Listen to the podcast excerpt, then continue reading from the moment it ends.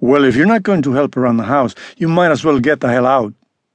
My mother yelled at the top of her lungs. She was throwing me out of the house when I was six years old. She had a frightening, aggressive posture. She was leaning forward and was stiff as a board. The world came to an end for me. I felt an emptiness in my chest. I felt powerless and absolutely forsaken. It was a cold morning and I didn't have a coat, so I took one that belonged to my older brother that was too large for me and left the house. I wandered the streets for hours and then, not knowing what else to do, I went back home. I am 60 years old now, and I still look with longing to older ladies looking for the mother I never had. I am still struggling to cope with old emotions. I still wake up with a diffused anxiety, feeling that I am under some kind of threat, feeling that I am not what I should be, that I have not achieved what I should have. Somewhere deep inside of me, I still see myself as a helpless child. A child totally dependent on an arbitrary mother that has the power of life and death over him. But over a lifetime, I have learned to understand myself, to reconcile myself, to deal with my emotions.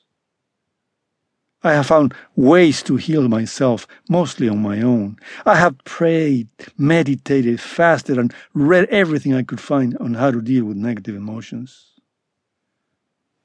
I have spent a lifetime trying to overcome the feelings of inadequacy, of helplessness. I've spent years trying to deal with the anger, the desperation, the anguish caused by the many traumatic experiences of my early childhood. Unfortunately, I found no easy solutions, no 12 steps to a life free of childhood trauma. First, I had to understand that I was emotionally sick. It was not until I was in my late teens and had left home that I realized that something was wrong with me. I finally understood that the relationship, or lack thereof, with my mother was not the way it was supposed to be. I found out, to my dismay, the mothers are supposed to love their children. They are supposed to take care of them, help them grow to become confident men. My mother was indifferent at best and cruel at worst. I never felt love or affection from her. What I got from her was closer to hate. My mother was someone to avoid, someone impossible to please, someone who was ready to beat the crap out of me at the slightest provocation. In the following pages, I will tell my story. What happened to me and what I did to deal with it. It is not a linear story. I am not interested in writing an autobiography. Rather, I have extracted meaningful experiences from my life. This is also the story of my healing journey.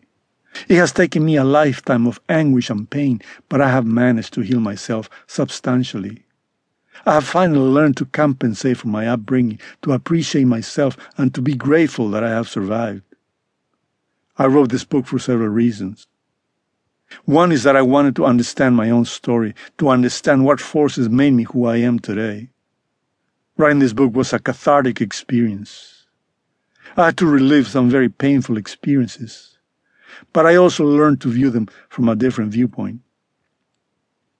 I hope that other victims of childhood trauma will find some guidance and hope in these pages. We cannot travel anybody else's path, but we can find inspiration in other people's stories. Finally, I wrote this book to close a chapter, a very long chapter in my life. It has become clear to me that I have been using my story as a sort of crutch to overcome my perceived shortcomings. I could always justify my condition using the excuse, poor me, I was an abused, neglected child. Now I know that no matter what your background was, you're not bound by it. You can imagine and live a different life, one of your own creation. We are not slaves to our past. We can reinvent ourselves at any point in our lives. I know this to be true. For me, at 60, life is just beginning.